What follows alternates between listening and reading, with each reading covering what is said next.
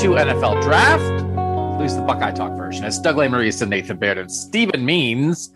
We are going to do a mock draft. We're going to put ourselves on the clock and we are going to shout out when we think the Ohio State players available in the 2022 NFL draft should be selected. We're giving this to you eight days before the draft starts. Next Thursday, the 28th, Ohio State looking at a couple first rounders, probably some day two guys. We don't give it away, we give away the draft strategy here. But I like doing this. You know, we all have to come up with, okay, I would take this guy here. But then I think, Stephen, when you put us on the clock, right, it's like, you, hey, makes you a little, uh, jacks up the stakes a little bit. It's not just saying, Steven, where would you pick somebody? Nathan, it's it's we're on the clock, and you've got if you want your guy, you got to get him before the other two of us. Yeah, it's like a competitive thing almost. Yeah, You feel like you're in the war room. Because I do think it can make you go crazy. But this is what happens in the actual draft. It's like I like this guy, okay, whatever, and it's like, well, I really want him, and I don't just. It's not just about where you think he should be slotted. It's like you want to get him, and how far are you willing to go to get him? Um, Nathan, I know we did this last year. I know last year I only remember things that I do. I had the Bears trading up to get Justin Fields when we did this. I had them trading up higher than they actually did, but that we're allowed if you want to do a trade up for somebody, go ahead and do that. But it's every now and then you, you you know you hit on one of these. I think one year I had Billy Price in the first round of the Bengals, and that worked. And I also think one year I had like Cardale Jones going ninth in the draft or whatever. So I mean, you know, you win some, you lose some. But right, I mean, you know, we're we're trying to be GMs here and evaluate these Ohio State guys. I am trying to remember from last year because there were some that we were like very, very close to, and then some that we were wildly off on. So Buckeye especially as it gets, especially as it gets later in the draft, I feel like you get guys who we think, well, that guy's clearly got to be at least fifth round, right? And then he tumbles, or uh, that's actually more likely. I think it's more likely that we overdraft guys from Ohio State in those like fourth, fifth, sixth rounds. I think that is has been proven out and is correct. That off, it's like, well, you know, eh, maybe this guy will go in the 150s, but I'll take him at 96, right? Because I just think, you know, so I think it is natural when you try because we don't know anybody else. And that's the thing too. It's like, oh, well, I like this guy. And it's like, no, there's actually this guy from Eastern Michigan at the same position who's going to go ahead of that Ohio State guy. And we don't know that guy. So we'll run through the seven guys who were invited to the combine Garrett Wilson, Chris Olave, Nicholas Petit Frere, Jeremy Ruckert, Tyreke Smith, Thayer Munford, Haskell Garrett, and then we'll add anybody else if we want to. I just want to add this. We're recording this Tuesday afternoon. I was at a thing Tuesday morning, an academic thing that my daughters were at, where um, all the students had to do this project, this year long project. It's a thing that has an impact globally, and then you have to do something in your community and talk about the impact locally and what you can do to try to make a difference. And you go around and different kids to give different presentations. So I heard multiple presentations from different kids around Central Ohio. And I heard multiple kids. It was like, what is the thing that you did on this topic to make an impact locally? And they were like, I did a podcast. and I was like, either yes, podcasts are taking over the world, or oh my God, we're doomed. Because I was like, listen, man, I do podcasts, and let me tell you, no impact. Do not, this is not how you change. What'd you do? Hey, you know, got a microphone, talked about it, changed the world. So, um, podcasts, man, hmm, quite popular. Hope you guys listen to a bunch of them. All right, let's start with Garrett. I will run through, not slowly, not quickly, in a reasonable manner, teams. I'll say them, the pick. And when you want your guy, you shout it out. Garrett Wilson. I will tell you as a, well, I'll tell you as a point of reference after the fact. We have this mock draft consensus database, which is kind of like a, a nice thing. I, I don't know how this person does it, but like they just gather every mock draft in the world and they throw them in and they create like a consensus big board and a consensus mock draft. So I reference that consensus big board a decent part of the time. Uh, our, our own Tim Bielik, former Buckeye talker Tim Bielik, who is still at cleveland.com and is sort of like our draft guy. He does mock drafts. Um, his gets thrown in the mix right in there with Daniel Jeremiah and Dane Brugler and Mel Kiper and everybody else. So it's a nice little way to, you know, get a read on things. So here we go. We will start with the number one pick in the draft, just in case anybody thinks the Jag should take Garrett Wilson number one. Probably not, but I want to give that opportunity. Here we go. Number one, Jacksonville. Number two, Detroit. Number three, Houston. Number four, New York Jets. And I'm taking him. Ah, And this is crazy, but I have thought long and hard about this, and I'm not doing this just to like get the jump on Steven. The mock draft consensus database has Garrett Wilson eighth. The eighth pick is Atlanta. Here's what I'm thinking. This is I, I honestly have actually like tried to really think about this. I do think Garrett Wilson will be the first receiver taken. The Jets have two first round picks. They have a pick at four and they have a pick at 10 there's a draft guy that I met back at the Senior Bowl back in the day when I was there covering Troy Smith in 2006. He's been around forever. He works for Pro Football Network now. He's Tony Pauline. He's, I think, from New York. He's a little tapped in on the Jets. He's been writing a lot about how the Jets like Garrett Wilson. And I think if you look at a lot of Jets mock drafts, they have them taking a defensive guy and an offensive guy at four and 10. They have a young quarterback in Zach Wilson that they took second last year. He needs weapons. They don't have anybody. They don't have a number one receiver there. So I think Aidan Hutchinson and Travon Walker are both going to go in the top three picks. I don't think either of them will be available to the Jets at four. And I think if you want to go receiver and defense, if you're the Jets, and Tony Pauline has reported the Jets like Garrett Wilson, but they're not sure he'll get to 10. I think there's a depth of talent on the defensive side of the ball in this draft that if you like Garrett Wilson, and this is not what a lot of most mock drafts are not doing this with the Jets, but if you like him, I think they might be slow playing it. And you'll find a lot of mock drafts where they take a defender at four and then Drake London or Jameson Williams or somebody at 10. I say take Garrett Wilson at four and then take the best defensive guy available at 10. It might be Sauce Gardner. It might be Derek Stingley Jr. It might be uh, Kyle Hamilton. Kayvon Thibodeaux has been linked to the Jets at four a decent amount of the time. There's a little bit of stuff with Kayvon Thibodeaux where he's the perception of him, at least the way it's been reported, maybe he'll fall a little bit. I don't think it's impossible for Kayvon Thibodeaux to fall to 10. But if you're the Jets and you love Garrett Wilson, why wait? Because you have a young quarterback that you want to find out about. So what's the imperative for the Jets? Get him a number one receiver. Don't don't be like, well, let's take an edge guy. Let's take the third best edge guy. Ah, let's take a corner. Either Stingley or Gardner will be there at 10. Or if not Hamilton, you'll help your secondary. I just think that this makes sense. It's not what people are talking about, but I like him to the Jets for fit. It seems like new, there's New York interest. And this is a draft, man. I did want to jump Steven Means a little bit, but I'm not. That's not why I'm doing it, Steven.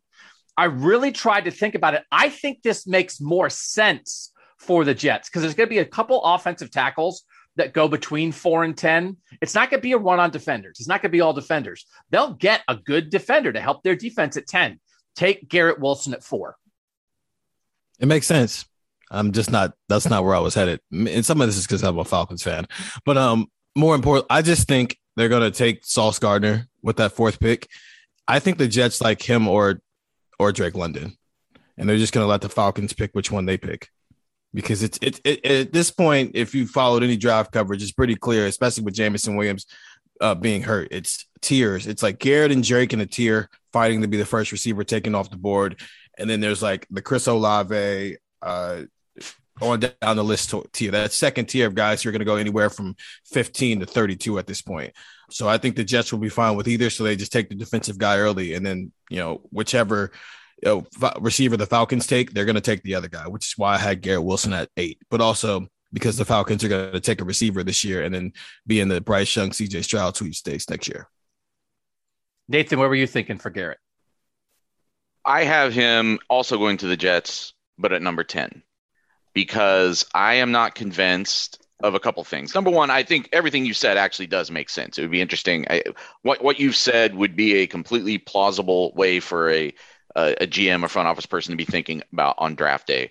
Um, I don't know if I agree with the idea that maybe Garrett separates from the receiver group the way some of these defenders separated their position, and kind of along the lines of the way maybe Steven is talking about teams seeing this. And I know that the very, very popular pick is Wilson to Atlanta at eight. I think it's possible someone takes him at eight. I don't know if it's the Falcons. I could see them trading off of that pick because they have so many problems that if they were to get somebody defensively at eight, or if they were to trade back, they could pick up another pick and still get a really good receiver. They could get whichever of London and depending on how far back they fall, London or Wilson that's still on the board, or Jameson Williams, or farther back and get yourself uh, someone like Chris Olave. I mean, you're still coming out ahead because you're getting a really good receiver and you're adding your something else because that's a team that I think just needs a lot. But I think I've you know I've seen the, the Jets link to Wilson also, and I think he's a top ten pick. I don't see him getting out of the top ten. Somebody is going to make the move to get him in the top ten. I'm just going to say that it's the Jets. The way things shaking out, with with so many other guys who are maybe individually separated their position a little bit, and some some teams that do have real positional needs at like offensive tackle and stuff, and the ones who need quarterbacks. I know that Kenny Pickett is the one that everyone's saying is going to be the only quarterback that goes very high. I'm not sure I believe that. I think this team's there's always somebody who overdrafts a quarterback. So I, I still think Garrett Wilson going at 10 is uh, is uh, in keeping with his where his status should be in a draft like this. So I know that might sound high for a receiver, and it's pretty high. Ja'Marr Chase last year went five. Jalen Waddle went six. That was the highest that a receiver had gone in a while. There had been multiple drafts before then when the first receiver didn't go until the teens. 2017, Corey Davis went five. Mike Williams went seven. John Ross went nine. Only one of those really hit. Um, 2015, Amari Cooper went four, which I don't think is a not the exact same kind of player. I don't think that's a terrible comparison for Garrett Wilson, though. 2014, Sammy Watkins went four, Mike Evans went seven. Mike Evans really worked out. Sammy Watkins, not quite as much. Um, I just think, and 2012, Justin Blackmon went five. I, I think the way that we've seen the uh, receiver free agent market blow up, receivers are getting paid. If you want a great one, you're either going to have to pay for one or you're going to have to draft one. And it's Stephen, it's hard for me always in the draft. And I understand that the best draft strategy is accumulating picks. It's an inexact science. The more dart throws you have, the better off you'll be. So if you're going to accumulate picks and move down, then that's going to require guys falling to you. We'll take somebody who's there. I like accumulating picks in theory, but in practice, I like getting your guy. So the thing that I'm unsure about is if Travon Walker's not there, if Hutchinson and Travon Walker are both gone, they're the two best edge guys. I just don't know. Like, if you really, if Garrett's your number one receiver, why let the Falcons pick the receiver and you take the next one rather than say, we'll take Garrett and then we'll take the defensive guy? What is it about Sauce Gardner or Kyle Hamilton or Kayvon Thibodeaux that is makes it more of an imperative than Garrett Wilson? Right? Because it's like, oh, it's like if you get Kayvon Thibodeaux or if you don't get Sauce Gardner, it's like, well, that's it. We're doomed. I would just be like, okay, then I'll. T- I, I've seen some draft people say there are a couple teams that have Derek Stingley Jr. higher than Sauce. Mm-hmm. That there's two top corners. I don't think they'll both be gone at 10. And if they are, you take the best safety prospect in a while, Kyle Hamilton. Like that's why I'm here with Garrett. That if you're taking somebody at four, you're saying we're taking our guy. And given the way that the receiver position is evolving, I'm not sure why you wouldn't say we're going to do that at receiver instead of doing it on defense because we're going to get a really good defensive player at 10 no matter what. Well, it, well, what separates more then uh, is if if you're fine with Garrett or Drake London being your guy at wide receiver, then you can wait. That's really the mindset there. While yeah. like with Sauce Gardner is not. I don't think Sauce Ahmad Gardner is not going to be there at ten. Derek Stingley might be there at ten, just because I mean he didn't play football last year and he's coming off some injuries and there's still some questions there. And we'll see with Kai Hamilton, but Ahmad Gardner is not going to be there at ten. You know for a fact that either Garrett Wilson or Drake London is going to be there at ten, just given you know the the teams who are picking before you and what's going to happen there. So if it's not if you have two guys where if you go into the war room that night and you go, you come up to that fourth pick and you go who do we like better, Garrett Wilson or Drake London? You go, either one is fine with me. Then you just go defensive guy, and you know you're still going to get the other guy. As There- long as uh, now, obviously, there's always that chance that somebody trades up for the other the guy that you didn't for um for both for the other guy. So now Garrett and Drake are both gone, but more than likely that's probably not going to happen. There's so Also- there's such different receivers that that's part of it. Is Wilson and London, I think, are j- uh, consensus top two receivers, but they could not be more different. Mhm. Just that that Zach Wilson is kind of a little make a play guy, not a big pocket passer, throw it up and let a guy go get it guy. I just think in my head that Garrett Wilson pairs a little better with Zach Wilson than Drake London does. That might be wrong. I like Drake London also. I was doing a lot of, you know, receiver thinking when the Browns, before the Browns traded for Deshaun Watson and lost their pick at 13, because this was the conversation. I was trying to get Garrett Wilson to the Browns at 13. And now here I am taking him at four. So, Nathan, like I, agree- I agree with the idea that they're both very good receivers, but they're so different stylistically. I would imagine any team, knowing the offense they want to run, the kind of quarterback they have, has a preference of London and Wilson because it's not, I don't think it can be 50 50 because it's like, well, it's like, do you want Joel Embiid or do you want um, Russell Westbrook? It's like they're both great players, but they're really different. So you probably have something that fits you a little better. I think you're right. And I didn't break down every roster and every receiver room in the NFL to see which one I thought necessarily matched up better. I want to go back to something you were saying, though. I I understand the point you're trying to make about this emerging receiver market. You know who else costs a lot of money? Denzel Ward, Marshon Lattimore. Like cornerbacks are uh, a pretty penny. And, and I think the same logic applies with what you're saying. So I, I think you're right. I, I think what you're saying could work out for the Jets, but I could also see them seeing the exact scenario you're laying out, but the 180 degrees version of it, the mirror image of it. That that's why you take Sauce Gardner there, and then you get still a really good receiver at 10. So that's it might be this choice. So you guys vote. Would you rather have, if you were the Jets, would you rather have Sauce Gardner and Drake London or Garrett Wilson and Derek Stingley Jr.? Because that might be how you have to think about it. Mm. And Derek Stingley Jr. like was hurt, right? Like was Yeah. kind of didn't get to show. He coming into last year was the best cornerback prospect in the country. Um, I think you might be buying a little bit low on him. I love Sauce. Who doesn't love Sauce? He gets after it. But and I like Drake London. Both are good. Both make the Jets much better. I would take Wilson and Stingley. I think Stingley's better than Ahmad, but the caveat is when he's healthy, and he hasn't been healthy since 2019. And when Which you're throwing around, It's yeah, real. and when you're throwing around millions of dollars, if that's the the tiebreaker, then I'd rather have Gardner in London. This is where our our our bias, and by bias I mean not that we are in favor of Garrett Wilson, or at least two thirds of us aren't, but that we have just seen him so much and we cover him is where it maybe comes into play. I don't really know. Part of my thinking is I don't really know if if Garrett Wilson is a better receiver than Drake London. I, I don't.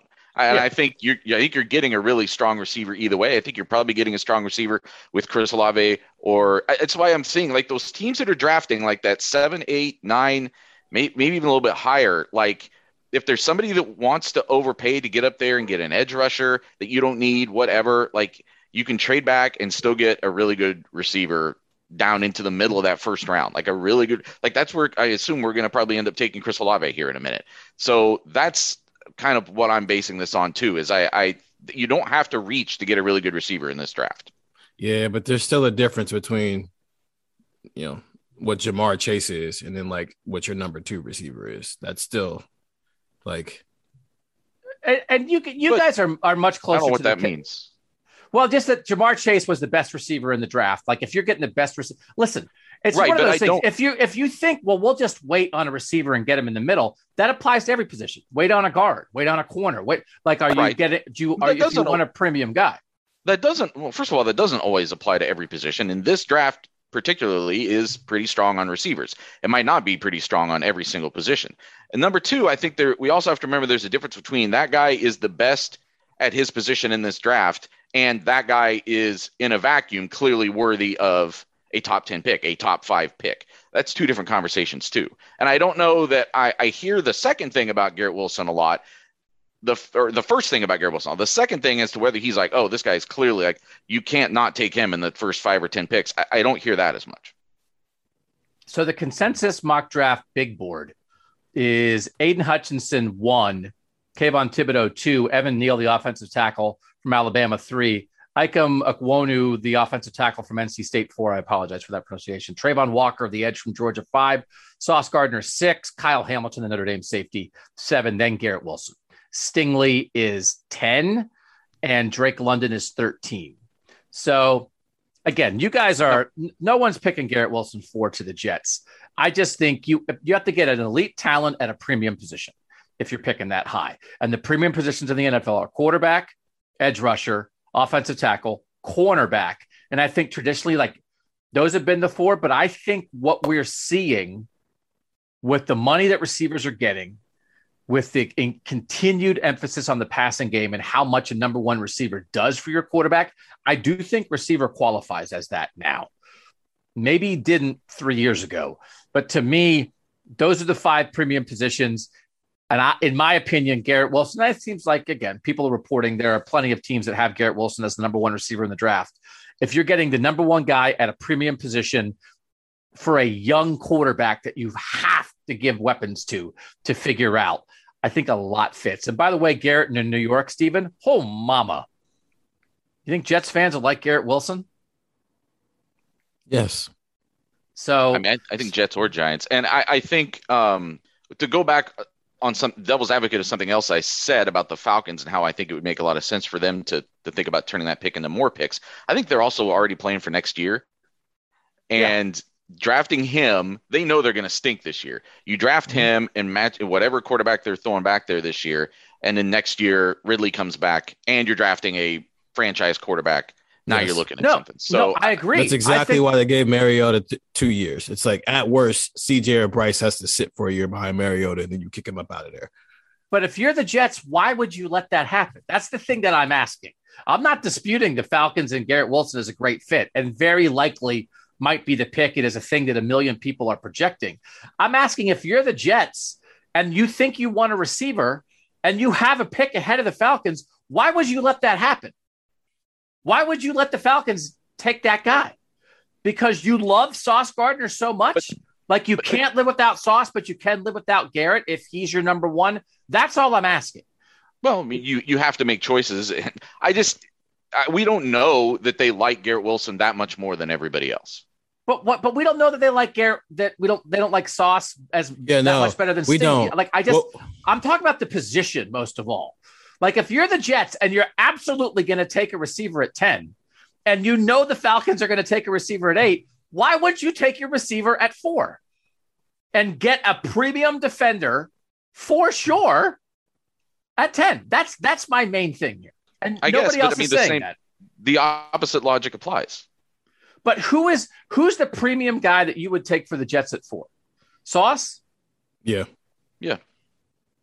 And this, Sauce is more elevated among above the pack than Garrett is? Uh, I th- yeah, I think maybe he is. I don't think there's For, like five or six receivers or five or six corners that people are talking about the same way they're talking about the top five or six receivers in this draft. It's not even that. It's just Stingley's been hurt the last two. He's got an injury history. That's the separator for me. Okay. All right. So I would take Garrett at four. Steven, you take him at eight to Atlanta. Nathan, you have him at 10 to the Jets. So let's move on to the second receiver discussion, and we'll do that next on Buckeye Talk. Doug Nathan Steven back with our little mock draft here. There's this uh, this guy. His Twitter handle is at Math Bomb B O M B. He has this thing he invented called the Relative Athletic Score (RAS), where he just takes all the numbers from the combine and the pro day and what guys have done traditionally at those positions, and he throws them into his database, and the number pops up a scale of one to ten. 10 is perfect, one is terrible. It's an overall athletic score, relative athletic score. So it's based on what guys do at your position. So, you know, there are guys in this draft who are nine, nine and a half, 9.8, 9.9. Garrett was a 7.7, which is good, but not great. Uh, Chris Olave is an 8.6, which is better than 7.7. So I will just reference some of those he's really smart. It's just that he invented this way to look at things, the things we all look at. He crunched it. I like the crunch. I like crunchy peanut butter. So he is also going through though, and has lately been doing like, here's what the relative athletic score was for guys in previous drafts. And it's like Kam Chancellor, all pro safety, led the Legion of Boom. His relative athletic score was 5.3. So it's not perfect. It's not perfect, but it is a relative to, and it's to, compared to everybody at your position for the past 10 years. So let's move on to Chris Olave, who has a slightly higher RAS. Let's, does anyone have, well, I guess what the lowest we have Garrett Wilson going is 10. Does anybody think that Chris Olave is going to go in the top 10? No. Nathan? I, I don't I don't dismiss the op, the chance that it could happen, but I I don't have him going. You are not picking him there, so we can start no. at eleven with our little draft uh, situation here. That's okay with everybody. Mm-hmm. Because a, a, the team at 11 does feel like a team that a lot of people think is going to take a receiver. And I'm curious if a run, the thing about taking Garrett at four, Garrett at four starts a run on receivers. And then everybody jumps up because then Atlanta at eight takes the second receiver instead of the first receiver, and we're off to the races. If Garrett goes four, everybody's making a little more money. So Chris Olave, root for Garrett to go four. All right. Number 11, Washington Commanders. Number 12, Minnesota Vikings. Number 13, Houston Texans. Number 14, Baltimore Ravens. Number 15, Philadelphia Eagles. Ding. Me too. Go ahead, Stephen. Why are you taking Olave here? Um, I'm going to use the logic you use with Zach Wilson, but it's a little bit more extreme because Jalen Hurts already has a weapon. It's clear that the Eagles are going to give him one more year to figure out if he's their long term guy or not. And he's already got DeVonta Smith as their number one guy. And if you pair him with Chris Olave as your number two deep threat, I mean, there's no excuses for why Jalen Hurts shouldn't make a, a jump this year as a, in production. So that's it's like, all right, you've got the weapons. Show us something.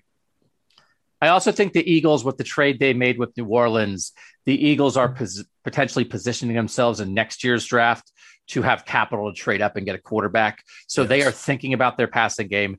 DeVonta Smith actually is a guy I think that we have compared to Chris, o- Chris Olave to at times, kind of like a fluid, smooth, fast, but like just like dude who can go deep and do everything else. Um, that would be a really interesting pairing.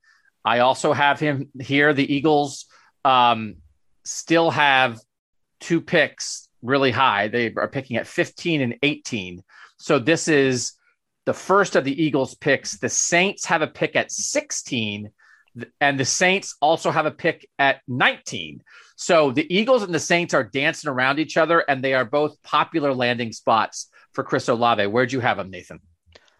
So I had him at 16 uh, with the Saints. So here, I guess why I didn't pick him to the Eagles, and I almost did, and I was I was thinking about it for a long time. I read something. Um, the Eagles ranked second to last in the NFL in sack rate last year. And when you've already got some offensive weapons, I feel like they're in a position maybe where they can because they're drafting again at 18. You don't, I mean, Lave could maybe still even be there at 18. So mm-hmm. I could see them leaning defense there. But then uh, I know that Sean Payton is no longer in New Orleans, but I mean, this place has been Buckeye Central. Um, well, I guess Columbus has been Buckeye Central, but like the, the second, the OSU second, South. League, yeah, it's OSU South the last few years, and they have a real need at receiver also uh, I just I, that seems like just a really smart place for someone like him to go. Um, and that quarterback situation also is interesting. It's like what is it like? Andy Dalton's there, Jameis Winston is still there, Ian Book is still there. Um, so it's not gonna be Ian Book. It's not gonna be Ian Book. Yeah, but I'm just saying, like they've that's the stack. yeah, it's gonna be Jameis. Right They're looking at Jameis for this year. Yeah, but that and he's clearly not necessarily a long term answer there. I would argue. So I, I they got but but that's what they have for this year. They've got to go get more offensive weapons. And this just seems to be a smart place for him. Although, as I was saying before, like when you read off numbers like that, when you look at his combine performance, the fact that he you know, I, I think d- dispelled some notions of maybe his size and things like that. Like, I could see someone higher than this taking him. Someone maybe even trading up ahead of the because they people. If you really love Chris Olave and you're 20 or below, because there's some teams that are picking like the Packers. I think pick like twice, like in in the 20s, and somebody else does too. Um, if I'm if I'm not mistaken. Um, but I know the Packers The do, or they did. Yeah, they, I mean, like if you're somebody like that, uh, the Chiefs are really interesting now because of some of the things that happened with them. Like, could you trade up ahead of this glut because you know that he's probably not getting past the Eagles and the Saints in this cluster of five picks? Washington is also really interesting for him Mhm. because Terry McLaurin is also a version of Chris Olave, and Terry McLaurin's going to get paid. Terry McLaurin lasted until the third round. I feel like Chris Olave is like the next evolution of Terry McLaurin. Um, it could be an interesting pairing, and I'm, I mean, they have all the intel they need on Chase Young's obviously also there. They have all the intel they need on Chris Olave, and I'm sure Terry Mc- and Terry McLaurin is like the best dude you'd ever want to have on your team. And so whatever Terry McLaurin's telling them, like they probably listening to Terry McLaurin. So that's interesting to me. The thing that I think is the real issue here, I will be surprised. I think most people, it's like one of these things. I, well, other people are reporting, we all read the same stuff. It seems like Wilson and London will be the first two receivers, right? I mean, that's sort of this, this discussion we had. Mhm. Then, Stephen, the question is who's third? And it feels like Treylon Burks from Arkansas has come back a little bit. So it does feel like that discussion comes down to Jameson Williams and Chris Olave. And when you thought about this, Stephen, and you're trying to figure out where to slot Olave, were you thinking, well, there's going to be another receiver needy team that's going to take Jameson Williams ahead of Olave? Or do you think Olave will be the third receiver off the board? I think he'll be the third wide receiver off the board. Um, I agree that Burks is kind of sliding back down to the you know the median here after all that hype, but I think it's because Christian Watson is starting to get all out of that hype. So that's an intriguing thing. But I just think that between the Saints and the Eagles, one of them is going to get Chris, one of them is going to get JMO. And I think the Eagles need to find out what they the Eagles need to find out about Jalen Hurts now, while the Saints are kind of like in rebuild mode. Like so they could like draft Jameson Williams and then wait for him to get healthy. While like the Eagles need to find out some things. And so they need a guy who's ready to go week one. I do think if the draft plays out the way you were kind of thinking, Doug, as where the Jets take a receiver at four and then that triggers somebody else to take a receiver maybe sooner than they were expecting, or you know, now the second one's off the board in the top ten. That's where I really think Olave or I guess Jameson Williams at eleven to Washington maybe comes into play. Yeah, I think that uh, 11 pick becomes, I don't even know if they'll keep it. If, if that happens, I think that 11 pick becomes kind of valuable. And I think Washington might know that. like if I if if my thing, which again is a wild hair, a world where it's like Garrett to the Jets at four, Jameson Williams to the Falcons at eight, and Chris to Washington at eleven is maybe where I would land with something like that. Again, you guys had noted teams that could trade up. The Chiefs have picked 29 and 30. They could package that to go get somebody. The Packers have picked 22 and 28 they could package that to go get somebody because the Packers last lost Davante Adams and the Chiefs lost Tyreek Hill. And I know people, I've seen multiple places where people saying Jameson Williams was born to be a Chief. Like, it's like, oh, how are you Yeah. going to replace, Tyreek Hill? It's like JMO. So maybe the Chiefs go get JMO, but I'm not so sure Chris Olave wouldn't slide right into Davante Adams and the, the Packers go get Olave. I do think there's potential for movement here when you have two elite quarterbacks who just lost their number one receivers, and both those teams have multiple first round picks in the 20s. Like Nathan, it's it's crazy. It's such a weird little thing, but you got to go get your guy. And if you're waiting, if either of those teams are waiting for Olave or Jameson Williams to just get to them, I don't know that they're going to have much luck with waiting on those guys.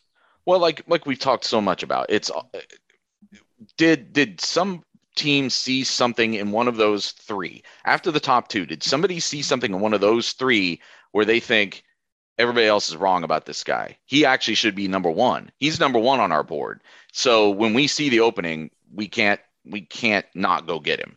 I you know that often gets talked about in terms of quarterbacks, but I think it, it works at any position, and that's maybe how I would see somebody like I think you're right about like somebody like the Packers. That seems almost more likely to me than Chiefs since they're a little bit farther down. The Packers have that number 22 pick. If they were packaging, it'd be easier for them to maybe make a jump up into that, you know, 13, 14 range. Uh, What do we do with this? It's Ohio State starting wide 2020 wide receivers are three of the top four wide receivers taken off the board in 2022. Like, It's wild, dude. like Well, I mean, that team made the national championship game, so I, I guess they had some pretty good receivers. Ryan you're right, Hartline. but like one of the one of them just like didn't get used. like, like they mean, can legitimately have three top 20 picks in one draft, and like one of them just didn't get used. Yeah, I mean the the Jameson Williams injury clearly factors in. I still, you know, can't completely get past the fact of like, all right, well, they picked two when the other one left, and so, I mean, you're like disagreeing with Ryan Day and Brian Hartline if you take Jameson Williams ahead of Chris Olave, which doesn't. I mean, of course, right? I mean, it's a different world. I get it, but I think with the injury to Jameson Williams, my let's let's mark this down. I just think, especially if we think they're all going to go maybe a slightly higher than we think, and if you're taking a receiver in the top 15, man, you need some certainty on top of the electricity. So if we all agree that Wilson and London in some order are the top two, who's the third receiver drafted? Let's mark it down. Steven, who's your pick? Olave. Nathan, who do you say?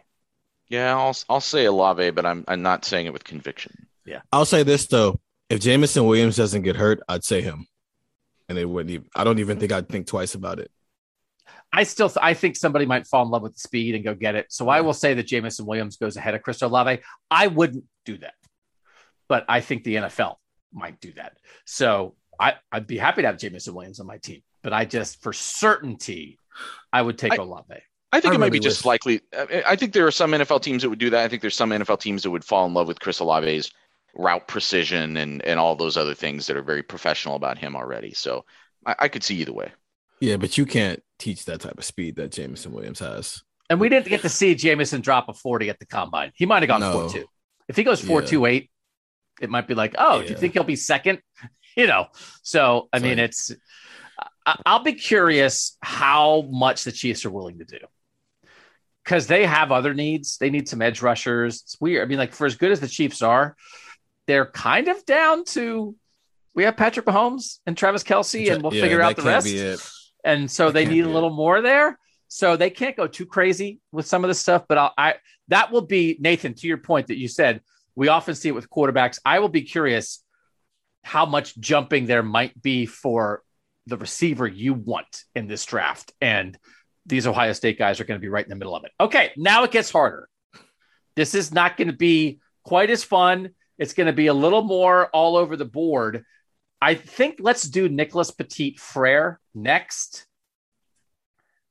He, uh, the, I'll do go back to the mock draft consensus. By the way, before we leave Olave, Olave is number 17 on the mock draft consensus on the big board. Jameson Williams is number 15. So in the mock drafts, he's slightly higher. No one's having Nicholas Petit Frere be picked in the first round. That's just not where we are. Um, he is the eighth tackle, just for reference points, on the consensus big board. He is the eighth offensive tackle. There's a pretty clear top four who are going to go in the first round, and then he's in the second tier, I would say. So no one thinks he's going in the first round, right? Correct. We, we agree on that. Does anybody think he's going like in the top half of the second round? Anyone have him in the th- in the 30s? No. Okay. I'm going to start this at pick 40 for Nicholas Petit Frere. That's probably early, but I'll go a little quick. So get yourselves ready to draft Nicholas Petit Frere. Seattle at 40, Seattle at 41, Colts at 42, Falcons 43, Browns at 44, Ravens 45, Minnesota 46, Washington 47, Bears at 48, Saints at 49, Chiefs at 50, Eagles 51, Steelers 52, Packers 53, Patriots 54, Cardinals 55, Cowboys 56, Bills 57, Falcons 58, Packers 59, Bucks 60, 49ers 61, Chiefs 62, Bengals 63, Broncos 64. No one has Nicholas Petit Frere picked in the second round. None of, none of the three of us, apparently. Well, I don't care what anyone else thinks. We're the geniuses here. Pick 65 to start the third round to Jacksonville. 66 Detroit, 67 Giants, 68 Houston, 70 Jackson, no, 69 Jets, 70 Jacksonville, 71 Bears, Danny. 70, 71 Bears to Nathan Petit Frere. What, what, uh, 71 to the Bears. Why there, Nathan? So NPF has been a tough guy to try to pin down on these pre-draft grades. As recently as last week, PFF had him on the big board at 86th. The new one they put out today had him 120th. The uh, CBS full draft had him. Uh, one of them had him at 59. Another one had him at 94. The Walter football draft had him at 48. So he's all over the place. And it's because he has like 10 games of really good film and two games of really bad film. And they're against the teams that had the best edge players, like the NFL edge players. But I think it's possible that that is such a need for so many teams. And if anybody was going to overdraft him, it might be my Chicago Bears. And you've got Justin Fields there, I guess, putting in a good word for him. So I I jumped at 71. I still wonder though if that might be a little high, that it may be more of a late third round scenario at best for the way he just seems to be trending. I was how everyone's kind of talking about him as as we get closer to the draft. So just real quick, mock draft consensus has him at 65 on the big board, which would be the first pick of the third round. You took him at 71. Steven, where'd you have? him? 79 to the Chargers. I just think they're going to pick him and play him opposite Rashawn Slater. I think his future is as a right tackle in the NFL. and I had him at 80 to the Texans, uh, which would be their fifth pick, just sort of accum- accumulating guys. Here's the thing that I tried to think about. So, one thing I read about Nicholas Petit Frere, I think it was on Pro Football Network, they said they had him as the fifth tackle in this draft. They said he's the best run blocking tackle in this draft, which I think probably fits the way that we thought we watched Nicholas Petit Frere. But then they said the question is pass protection. So I thought about him exactly where you had him, Stephen. The thing I'm wondering about is is a team with a franchise quarterback in place. Would they draft Nicholas Petit Frere to start and protect that franchise quarterback right now and have Justin Herbert's health and welfare be on the line as Nicholas Petit Frere figures out how to be an NFL player? Now, if you're a third round pick, you don't have to be a starter. If you're a first or second round pick, boy, they're probably thinking about you that way. Third round, especially on the offensive line, because you can find offensive line starters in the third, fourth, fifth round. Maybe, but it doesn't have to be. So I almost like the fact that all of us waited until the third round for NPF because I really like him and he's super smart and a super, I think, like want to do it right kind of guy. The idea of chucking him in right now and saying, good luck starting in the NFL week one. I'm not super in love with for him as a guy who you know you read stuff maybe could use a little work on his footwork, all that kind of stuff, right? That I almost like let's take him in the third round. Let's chill out a little bit, and maybe that'll be better for everybody involved. But would you have any apprehension, Stephen, about having Nicholas Petit Frere protect Justin Herbert? To answer your question, it depends on who the franchise quarterback is and where the skill set is. Herbert's not a complete stick in the mud as a runner. He's a good athlete. Um, so because of that, I don't think Nicholas Petit Frere is just going to get blown past every single time.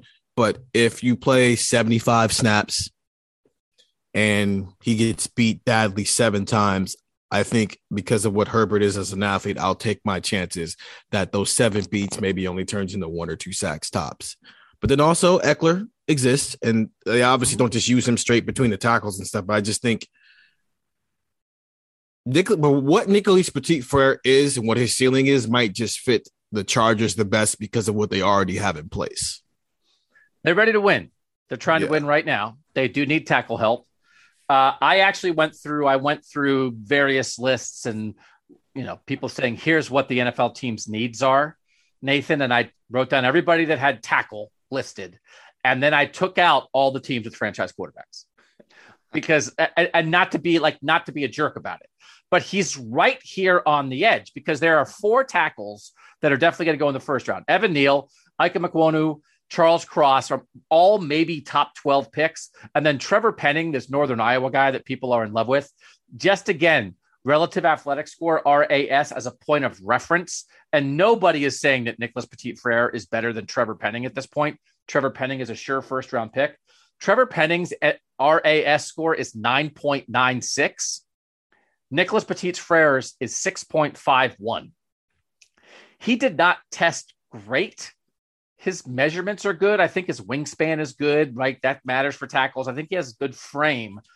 I was a little surprised he didn't test better, Nathan, with some of his jumps and his ex- explosive uh, drills.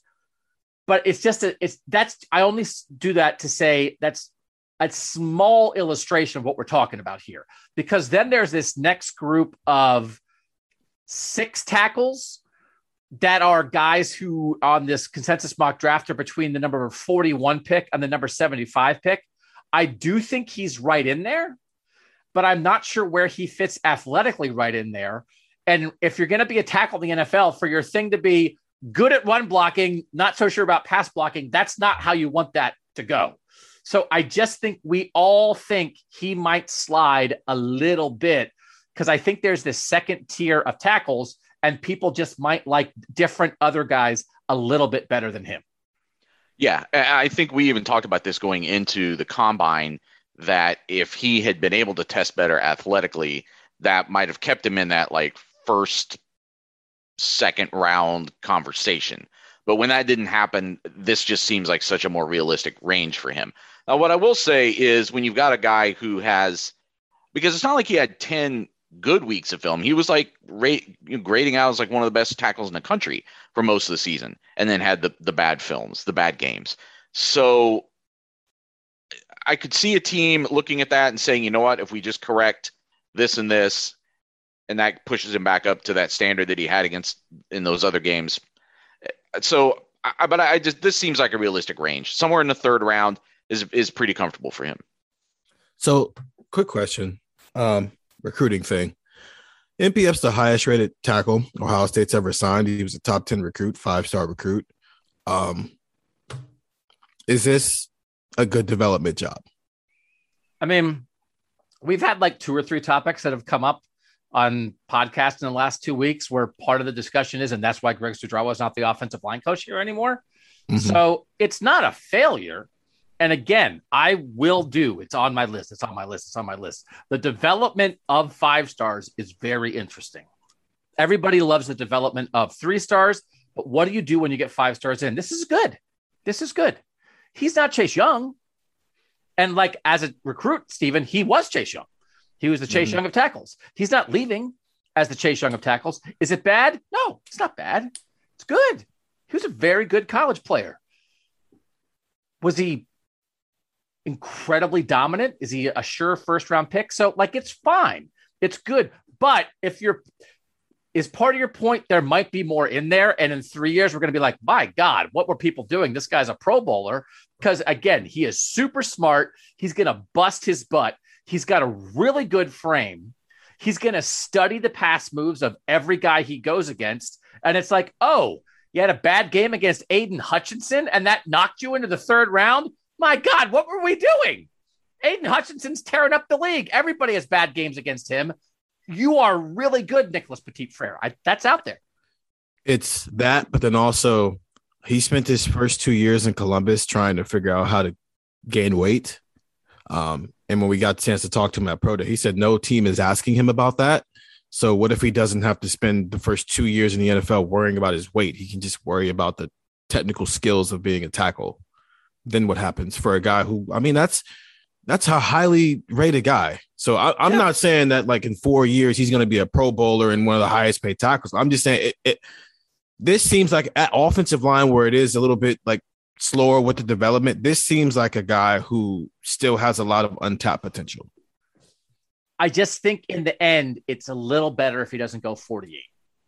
Yes. Because if you go 48, then it's like, here we go. And if you go 71, 79, or 80, which is where we have him, there's just a tiny bit less of here we go. And I think just for him to get his feet under him, I just think that might be a little bit better for him. So we are kind of all in the same range here on Nicholas Petit Frere. Again, the 6.51 relative athletic score, which leads us, let's do Jeremy Ruckert. Jeremy Ruckert does not have a relative athletic score because he's sort of been hurt through the process, did not do much at the combine. We have not, it's, we thought, Nathan, that, hey, wait till Jeremy Ruckert gets to the combine and gets to show everybody what his deal is. Didn't get to do that, but I don't know that it affected his draft status all that much because, again, Peter Schrager from the NFL Network had something 10 days ago of like, hey, five guys who I'm hearing about, and Ruckert was one of them. Like, this is a guy, he is, Nathan, he is very much on people's radars. There's no doubt about that. Yeah, didn't didn't get to do combine and then didn't get to do pro day. I mean, the whole point of him not doing the combine at the time was he was saying, "Well, I'll get to do this stuff at pro day," and then that didn't happen. But you're right that he's a guy, and I'm man. The, we haven't even had this discussion, but the the whole what's real information around the draft and what isn't, and what's propaganda and what's uh, strategic leaks by either teams or their player representatives. I don't know, but there is a lot out there on record. There's a lot of smoke around. Hey, people need to not forget about this guy. He's a, a slept on talent. He um, is probably going to outperform or maybe maybe go higher than people are expecting. So on the consensus big board, the first tackle is the number 51 overall player. Does anyone have Jeremy Ruckert going in the top 50 picks? You're saying the first tight end? The first, I'm sorry, the first tight end is at No. number. fi- It's not Ruckert, but the first tight end's at number 51. Is it okay if we start at 51? Sure. Okay, and I do want to just double check this. Um, I had Ohio State up, and then I switched. Uh, you know, we have a little bit of a reference point. I think Jeff Heuerman and Nick Vannett are certainly not perfect comparisons, but they are reference points. Luke Farrell, a reference point. Luke Farrell was the fifth, uh, was the first pick of the fifth round last year, the number 145 overall player. The uh, let's see, other tight ends. I think it does go back to Vannett uh, for that. Then Nick Vannett, 2016 draft, third round, number 94 pick.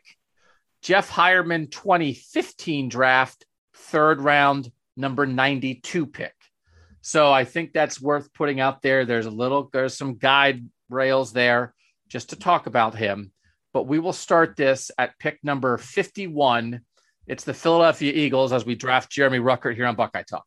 51 Eagles, 52 Steelers, 53 Packers, 54 Patriots, 55 Cardinals, 56 Cowboys, 57 Bills, 58 Falcons, 59 Packers, 60 Bucks, 61 49ers, 62 Chiefs, 63 Bengals, 64 Broncos.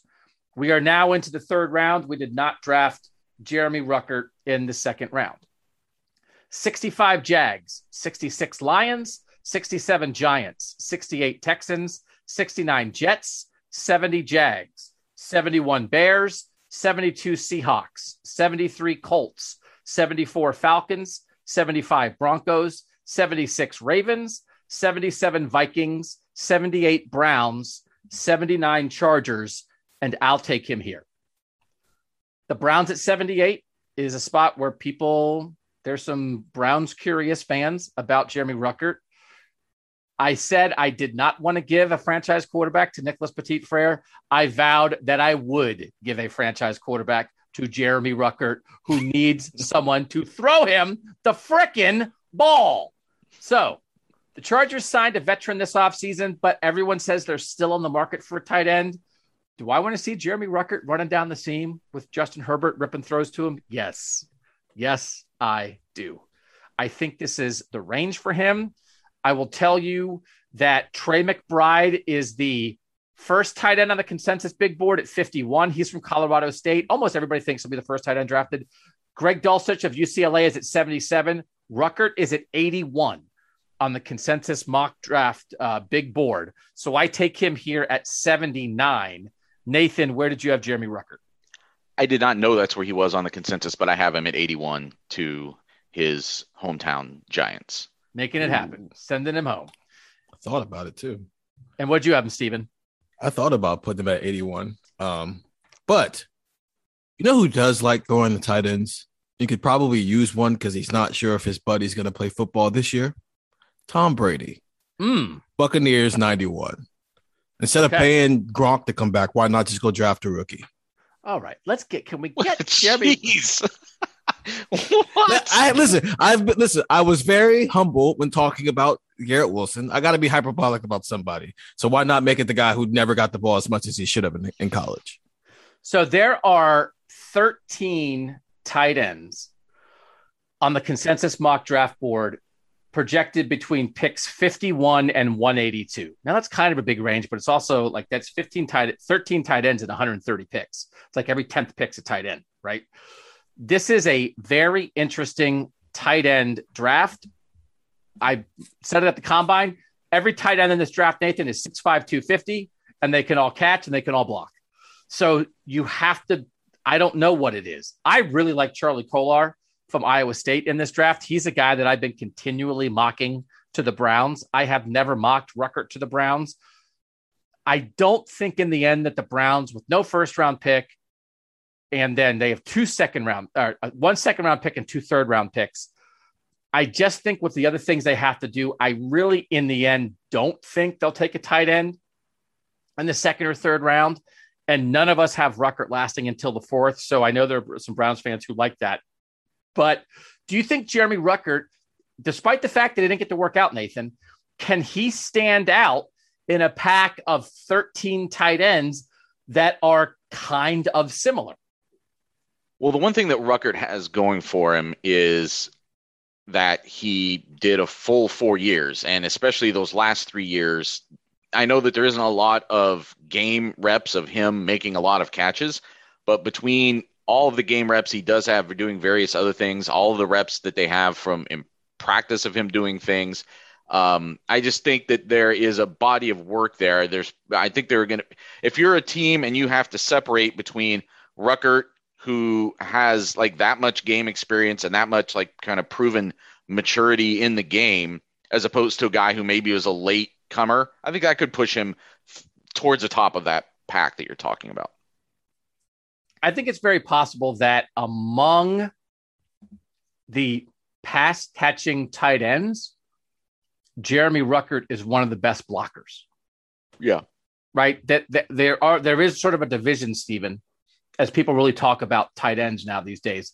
You're kind of more one or the other. And we talked about it that way at Ohio State. Farrell was more the blocker. Ruckert's more the pass catcher. But we also now how, know how far Ruckert came as a blocker, and I feel like that's serving him right now. Yeah, because the other tight ends that we're talking about in this pass catching category probably did a lot more pass catching than blocking during their career because they're probably their team's best weapon. While with especially this past year, I know Jeremy had some drops this year, but because there was such a drop off between what he is and what Ohio State's number two tight end was, he almost was doing both jobs a lot of the time which I think adds value. But then also Nathan already said it. If teams really want to know if Jeremy Ruckert can catch the ball or not, just like ask Ohio State for its practice film because I'm pretty sure there's he's got thousands of catches in pra- between spring and fall camp and in season practices. Yeah, I think I think he'll go. I think he'll be in the top hundred picks, which is kind of a nice thing. And I do think, you know, in the big mishmash of the best 13 tight ends, I don't think he's going to be the ninth tight end taken. I think he'll be somewhere between. I don't think he'll be any higher than the third tight end off the board, but I don't know that he'll be any lower than like the fifth tight end off the board. So if that's true, then I think we're right in the right range. As it worked out for me, I had him going one pick ahead of NPF. I have Ruckert at 79 and Petit Frere at 80. Stephen, you have Petit Frere at 79, Ruckert 91. Nathan, you have Petit Frere at 71, Ruckert at 81. But we're all in the same zone. We're all we're all going to be on alert, right? Once we, none of us think they're going in the second round, but on day two, once we get to the third round, I think all Ohio State fans, if Ruckert and NPF didn't go in the second round, sit up because I don't know how long they're going to last once you get in to that third round. All right, that's three guys down. We've got a couple more to go, three more to go. Maybe these won't take as long. Who knows? We like to talk about the drafts. We'll do it next on Buckeye Talk. All right. We are going to do Tyreke Smith next as an edge rusher. This is a deep edge rush class. There are a lot of very good guys up at the top of this group. According to the consensus mock draft board, Tyreke Smith is the 21st edge rusher in this draft. So we just, the latest that we've drafted somebody so far, is Stephen had Ruckert at 91. Does anyone have Tyreke Smith in the top 100? I do not. No. Okay. So I will start it at 100 and maybe motor through a little bit. Tyreke Smith, next up here on Buckeye Talk, pick 100 to the Baltimore Ravens, 101 Philadelphia, 102 Miami, 103 Kansas City, 104 to the Rams, 105 49ers, 106 Jacksonville, 107 Houston, 108 Houston, 109 Seattle, 110 Baltimore, 111 Jets, 112 Giants, 113 Washington, 114 Atlanta, 115 and 116, both Denver, 117 Jets, 118 Browns, 119 Ravens, 120 Chiefs, one uh, excuse me, 120 Saints, 121 Chiefs, and I'm going to take him. I think he is maybe a possibly could be in that mix at 118 in the fourth round for the Browns. What a great story that would be for a Cleveland kid. The Browns need an edge rusher. I have them taking an edge rusher in the third round. There's a guy from Kentucky, Josh Paschal, that I really like for them there. But they, at the moment, if they don't resign Clowney, which it seems like they're going to resign Clowney or get some other veteran edge, you can't draft Tyreke Smith to be a starting edge right now, and that's that's not where this is. Where this is. If you're drafting him to be like your third or fourth edge rusher, I think you're you're in good shape, and then you can develop him a little bit. But the Chiefs need edge guys, and as we've talked about, they need a lot of help on the edge. And I think a lot of people think the Chiefs are going to take an edge rusher in the first or second round. To me, this is them doubling up and then following up with another edge rusher in the fourth round. I think Tyreke is better than his career indicates, Nathan, whatever that means. I think that the ceiling of Tyreke is pretty darn good. I think the ceiling of Tyreke is sort of a second, third round talent. We just didn't get to see the ceiling as much during his career. There definitely were times this past year where he was the best defensive player on the field for Ohio State. So, fourth round feels right to me. This might be early, but I think he's got earlier than you think talent at the top end in here.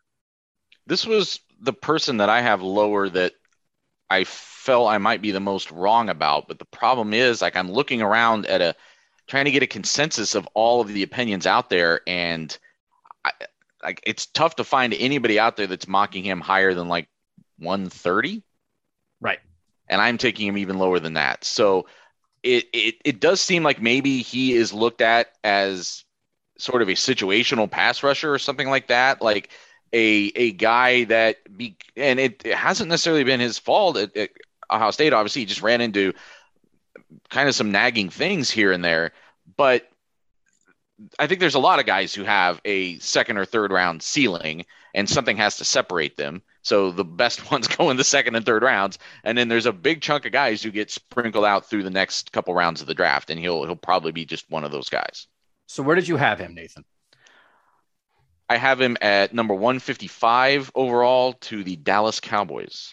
Oh, he'd like that. So the consensus mock draft has him at 149. So 121 from me is, you know, significantly earlier than that. 155. Stephen, where do you have him?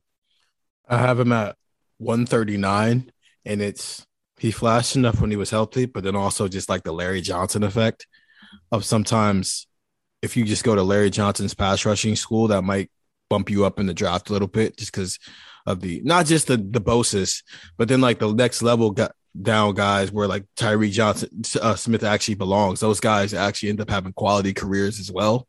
Um, like the Jalen Holmes is uh, Tyquan Lewis's guys like that. And then what Jonathan Cooper was able to do as a seventh round pick last year for the Broncos, um, that might get Tyreke Smith a little bit of a bump. A bump. So yeah, one thirty nine.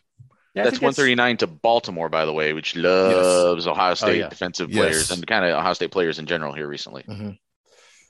And I think that is smart that Coop lasted till the seventh and then had a really good rookie year. Doesn't hurt.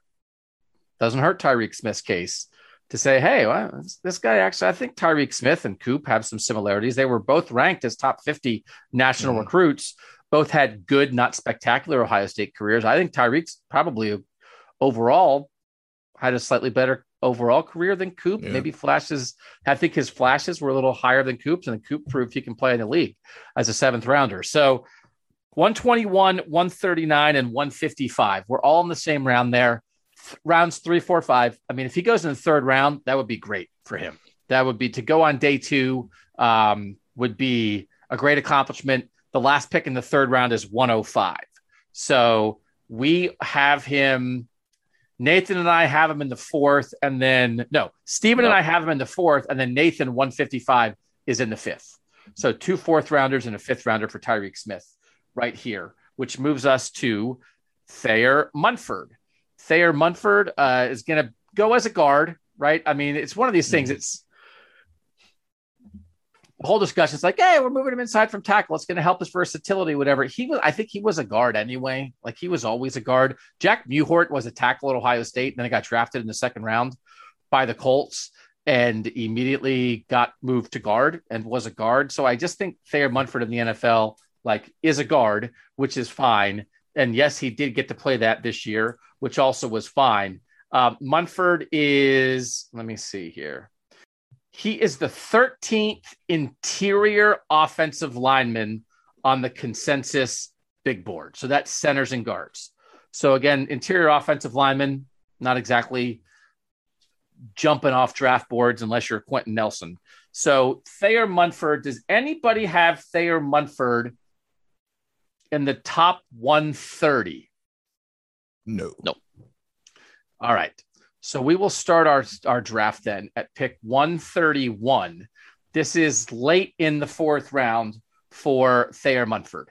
Here we go 131 Tennessee, 132 Green Bay, 133 Tampa, 134 San Francisco, 135 Kansas City, 136 Cincinnati, 137 Carolina, 138 Pittsburgh, 139 Baltimore, 140 Green Bay, 141 Baltimore, and I'll take him. I will take Thayer Munford at 141. The Ravens, for some reason, I don't. Well, part of it is they sign guys and then let them go as free agents and get comp picks. They've mastered that. The Ravens have five fourth round picks, so they can do whatever they want. I'm having them take Munford with their fifth fourth round pick. I they I think have a they have a hole at guard right now you know, it's like, hey, he's, the eighth guy we picked. Are we projecting him to be a starter? No. I think Thayer Munford could start as a rookie. I think it's possible that he's like a fourth or fifth round pick and goes to camp and they're like, oh, yeah, this guy, he's good at football, Stephen. That, and you find, I, I mean, that's how the league works. You find starting guards in the fourth and fifth round all the time. So I don't know if Thayer Munford has anything spectacular, and I did not find a relative athletic score for him. I don't know if he has anything spectacular, but I think he's good at football. And he was a four year starter at Ohio State and he busts his butt. So I think that works. So at some point, it's like, hey, man, we need football players here. I I don't see him falling any. I think he'll go in the fifth round at the latest. I have him here right at the end of round four. Stephen, where'd you have him? I had him at 153 to the Seahawks under like kind of the same concept of he's old. He's played a lot of football and he fits the build of someone you can just plug on in there. He might not be elite at what he does, but he's going to get the job done. You don't have to worry about him. Yeah. So 153, Nathan, where did you have him? He, this was the one where I that thing we talked about before where we always tend to overshoot on the like later round guys. I let that affect my grade and I pulled him down a little bit. I have a 164 to the Raiders. I think that 145, 155 range also though. I mean, we're, we're not by this point that's not that different. Like 145 to 165 uh, 164 where I'm taking I'm Like that's not a huge difference at this stage of the draft, really. So I think we're all in a, a pretty comfortable range for him. But I agree with you that he, of guys who are getting drafted at that stage of the draft, he probably has the most day one upside of a lot of the people getting drafted around him, or year year one upside. I'm saying. Yeah, just some like in in thinking about very good but not spectacular Ohio State offensive lineman Jamarco Jones in the 2018 draft was a fifth rounder, the 168 overall pick as a tackle. Isaiah Prince, 2019 draft, sixth round, number 202 overall pick. I think Thayer is better than both of them. I think this is a decent comparison. 2019, Michael Jordan, fourth round, pick 136. I think that's a decent comparison. I think Michael Jordan might be more talented.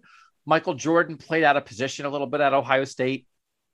I think Thayer Munford, in the end, Stephen, might have been like a better football player than Michael Jordan. Michael Jordan's at the spring game, by the way. And then Michael Jordan, like, had a starting job with the Bengals and it kind of didn't work out. But like that range, if Michael Jordan went 136, I feel pretty good about Thayer in the 130s, 140s, 150s, 160s, which is where we all have him. Michael Jordan got drafted that high while playing out of position, being a six seven center, which is just ridiculous. So Thayer Munford spent his last year playing the position he probably should have been playing from the get go, but they needed tackles because you know Greg Studrawa, stud's gonna stud. Um, so maybe that gets him drafted a little bit higher as well, logically speaking. Or yeah, I, I think, speaking if you're drafting in that range and you're just looking for offensive line depth, I think the fact that he has extensive experience playing tackle helps him. If if that if you're taking if you're trying to take a flyer on a guy because you think even if you don't think he's going to start, but you're like we just have to replenish our offensive line room. We need guys who can help us if they have if we need them this year. Then he could play left tackle. He could play right. Probably would be a great left tackle in the NFL, but he could play tackle. He could and he can play probably either guard spot. So Thayer Munford, 141 by me, 153 by Stephen, 164 by Nathan. Haskell Garrett is the last guy we'll do. And I am very unsure here. I don't want to run through 90 picks of me saying teams' names. So I will just say I did not have him written down and I wrote it down 10 seconds ago. I think Haskell Garrett potentially is going to go much lower than people think. I have him at 225 in the seventh round to the Steelers. Steven, where do you have him? I have him higher than that, but I understand why you have him so low. I have him at 188 to the Jaguars. Okay. Um, but I'm also not completely confident in that. Yeah, no, I, a little high. I, I said round. one 184 to the Vikings. Okay. Um, and I basically just like tried to find some intel on what teams needed interior defensive line help, and then pick the one that has you know recently took Wyatt Davis, recently put Tuf Borland on its practice squad, has some Ohio State connections in the recent years. Yeah, it didn't work out so great with Wyatt Davis so far. I'm not sure the Vikings are no super jacked to bring in more guys. I mean, Wyatt Davis is a great player. I, I actually don't know why he kind of has uh, has had a kind of a weird start um, to his career. So this relative athletic score that I've been citing, that 10 is perfect and one is bad. Haskell Garrett's was 3.25, which is pretty low. It doesn't mean that he's not a good football player, but there are some and that there are one, two, three, four, five, six, seven defensive tackles projected who are set in the top 70 players on the consensus mock draft. And they're mostly crazy athletes huge guys who have incredible quickness and agility. Jordan Davis and Devonte Wyatt from Georgia, Logan Hall from Houston, Travis Jones from UConn, Perrion Winfrey from Oklahoma, DeMarvin Leal from Texas A&M, Phil Mathis from Alabama, Zach Carter from Florida, Neil Farrell Jr. from LSU. If you'll notice something there, one of the things a lot of those guys have in common is they're from the SEC, and the SEC makes great, quick, athletic, huge defensive tackles. And when you start talking about Haskell Garrett, who was a first team All American, who was a leader on this team, who overcome unbelie- overcame unbelievable circumstances, and is a tough, hard nosed football player. I just think he, when you start doing athletic comps, Stephen, it's just not like on the same stratosphere. And I think even though no one thinks Haskell Garrett should be drafted as high as those guys, I just think he doesn't fit exactly what the NFL wants when it comes to giant athletic defensive tackles. He's just not that big. And the consensus mock draft has him at 151 right now. We didn't pick him any higher than 184. And I just think he might slip through the cracks. I think he's kind of pigeonholed. Like there are some guys who come from a four down front in college, and you could see them in a three four being the only interior defensive tackle out there just because they were really dominant. I don't know if he fits that. Also, yes, he's not a freak athlete, but also this is a pretty quality defensive tackle class. So that might, I mean, he might be the 16th best defensive tackle, which is why you end up low sixth round, early seventh round. That that consensus 151 is interesting to me because when uh, as I was putting together kind of this looking across the, the various mocks, there's there's a pretty bad one by the, by an NFL.com writer that had Haskell Garrett 86th still, and this was a pretty recent mock that he did, like within the past within this month, I think. And then the Walter Football one um, had him at like 105. So you're still talking about like a third round grade on on him. But everything that seems more updated and more precise since then, he's 199 on PFF's big board. He doesn't show up on one of the CBS full mocks, and their other guy had him at number 235, one spot behind Master Teague. So he's just a guy that has not he didn't come out of the combine with any kind of momentum. Or actually, so, he probably did. He had negative. And his, and his, and his pro day wasn't that impressive. Right. So two years ago, he and Tommy Togiai combined to be a pretty good pair of defensive yes. tackles for Ohio State. Tommy Togiai comes out last year, goes in the fourth round, pick 132. When they played next to each other, Haskell Garrett was a first team All American and Tommy Togiai was not but it makes sense to me that Tommy Togiai would be a better NFL draft prospect. So if he went at 132 and the Browns are like shedding defensive tackles, he's still around. I think Tommy Tommy Togiai barely played last year. I think Tommy Togiai is going to be right in the mix of their defensive tackles for the Browns this year. He's going to play. He redshirted at the NFL level. He, he really did. That's how I think that's how they viewed it. Yeah. Because I think if he had had another year, if he put up another year, I think maybe he would have been like a third round pick. But to me, Togiai at 132, okay, Togi is 132. I just don't think Haskell Garrett's better than that. Right. Right, Nathan? Like, is that a right. fair? It's not an exact science, but that's a gauge, and I'd take Garrett after that. That's, I think, a very good way to look at it. That again, you've just got to find a way to separate yourself in here. And other guys have separated themselves around Haskell Garrett at that position. I think like that NFL teams are going to see things like that relative athletic score, um, and that's not helping him right now. This is not a terrible comparison in my mind. Michael Bennett, 2015 draft. Michael Bennett, tough, hard nosed, great leader, vital part of the national championship team sixth round, pick 180. And like that, that's where you guys are. Nathan's at 184, Steven's at 188. I'm way down at 225, but like that, that sounds about right to me. Someone I was actually thinking about was Jashon Cornell. He went at 235. He was like the end of the seventh round or deep into the seventh round. Like that could make some sense to me. I, I think Haskell Garrett played through some. We know he did played through injuries last year. I don't think that helped him. And um, but at the same time, he has been healthy to do things like the combine and pro day, and uh, there wasn't something there that like is going to push him up higher. Yeah, I understand he was dealing with some injuries and stuff last year. Um, and also he got shot in the face right before the 2020 season. But I think he was the same player in both years. Which was a very good Big Ten football player. Yes. and I, I just don't know if it translates athletically in an elite enough way at that position at the next level. Mm-hmm. So let's do one more guy. And Nathan, you mentioned him.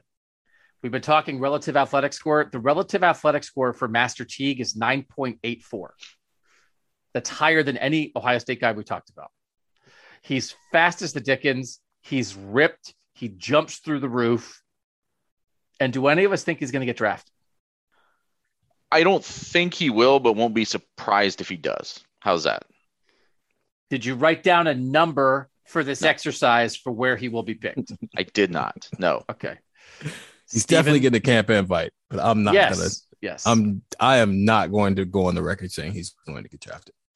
so So a member of Teague's camp reached out to me actually this morning, not knowing we were doing this exercise, and said all of, all of Master Teague III's NFL workouts, NFL testing, and NFL interviews have gone very well. He's enjoying the process, and teams are pleased with what they see. And they sent me a picture of him working out with the Bengals.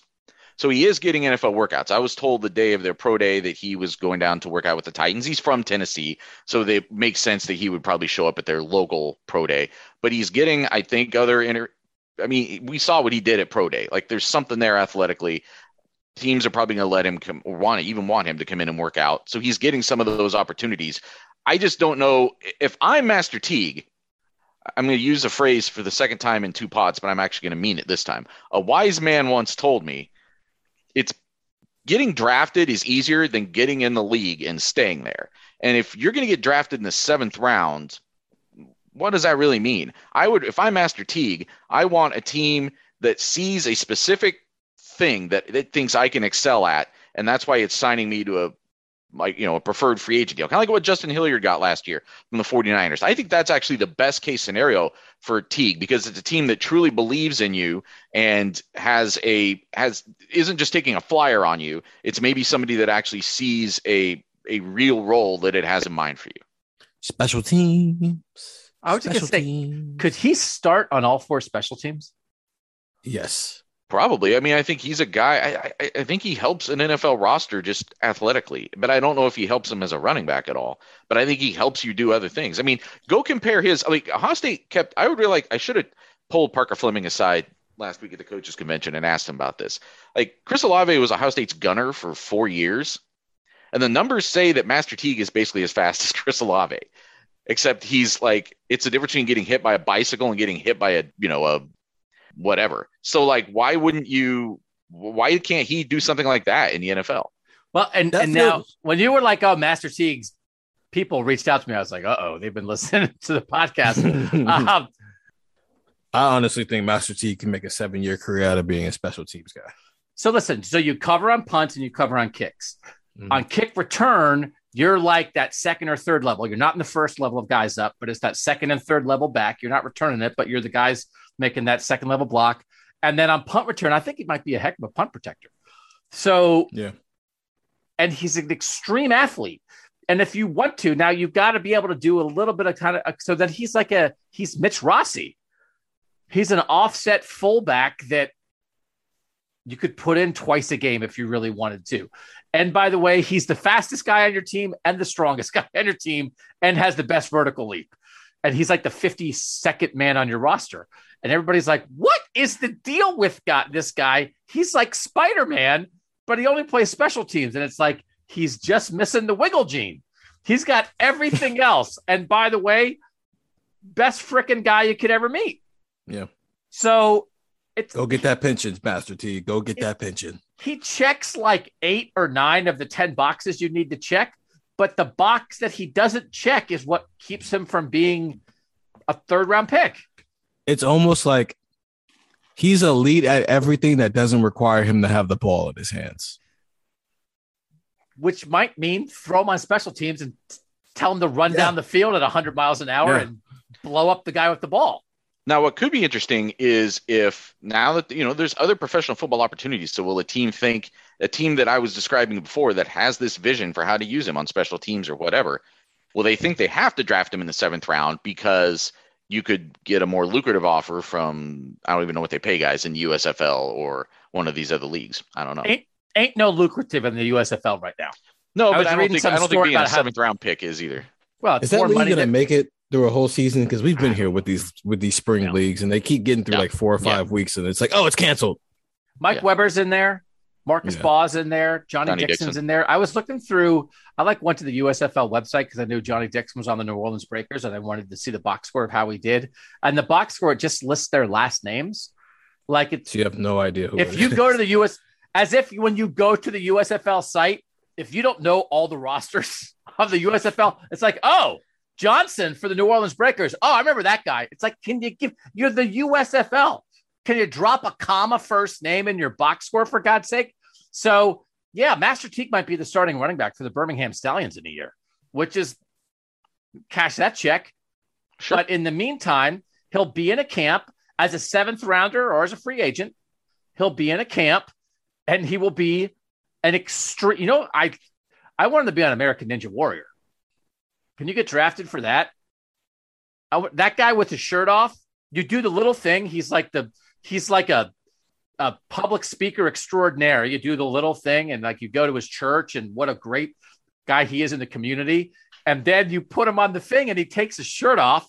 Oh my God. It looks like he's Thor. And then he just runs down the thing and jumps on the rope swing and is pulling himself up. And it's like American Ninja Warrior superstar Master Teague. But first, maybe Steven, go chase kicks for four years.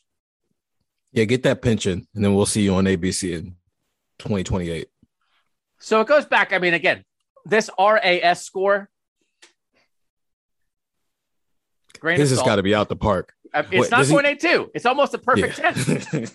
It's like it dwarfs Chris Olave and Garrett Wilson, kills them. It triples Haskell Garrett. So I mean, it's one of those things. It's like it just it is what it is. But he is an athlete supreme that just is not going to be an NFL starting player. But man, he's got some good attributes. All right, anybody else? There's nobody else. Demario McCall. We don't think he's get drafted. Anybody else? No. No. Okay. That seems like a it seems like a USFL kind of guy, right? Oh my god, I'll get a jersey, and I'll get one for Landis too. Um, if Demario McCall ever plays for the Philadelphia Stars, Landis is going to quit We'll cover the become like stars. cover the Stars. I only write about special teams. I only write about kick returners for the Philadelphia Stars website. All right, so let's run through it quick one more time. You guys can mark it down. You can make your own little picks and see where you're right, where you're wrong. Compared to us, Garrett Wilson, I have him four, Stephen eight, Nathan ten. Chris Olave, Stephen and I have him fifteen, Nathan sixteen. Nicholas Petit Frere, Nathan seventy one, Stephen seventy nine, me eighty. Jeremy Ruckert, me 79, Nathan 81, Stephen 91. Tyreke Smith, me 121, Stephen 139, Nathan 155. Thayer Munford, me 141, Stephen 153, Nathan 164. Haskell Garrett, Nathan 184, Stephen 188, me 225. None of us think Master Teague will get drafted, but maybe he could. Uh, we hope that helps a little bit. We're going to have Nathan, you're working on sort of capsules on all the Ohio State guys before the draft that'll be dropping in there eventually on cleveland.com. That is correct. And Steven, you're uh, clearing your head, getting a little rest before Baby Baird. So we won't see you the rest of the week. Yeah, yeah, yeah, yeah. Yeah, so don't look for anything if cleveland.com for me. I might send out a text about the laundry I did last night and my jug of water Mm. and my Oh, you listened. grapes. Yeah, I did listen. You are so off. You are clearly the most basic of us. You eat chilies and you know, What is a what is the rough estimate of ounces of water per day that you consume? how much is a gallon in ounces Like that's thr- typically the goal. Three thousand ounces, I think. I don't know. That's, that's way off. But yeah, just a gallon of water. a Is day. I it had 64? I think it might be 64. There's I had- 128 ounces in a gallon. Oh, half a gallon. I had air fried chicken with like a lot of seasoning on it, cauliflower rice and broccoli last night. I love cauliflower rice. That sounds very healthy. cauliflower rice is really good. Yeah, Yeah. I'm trying, man. You know, I had a frozen pizza. Uh, there we go. And yet I'm the most basic of the three of us. Steven drinks water. He's basic. My take on it.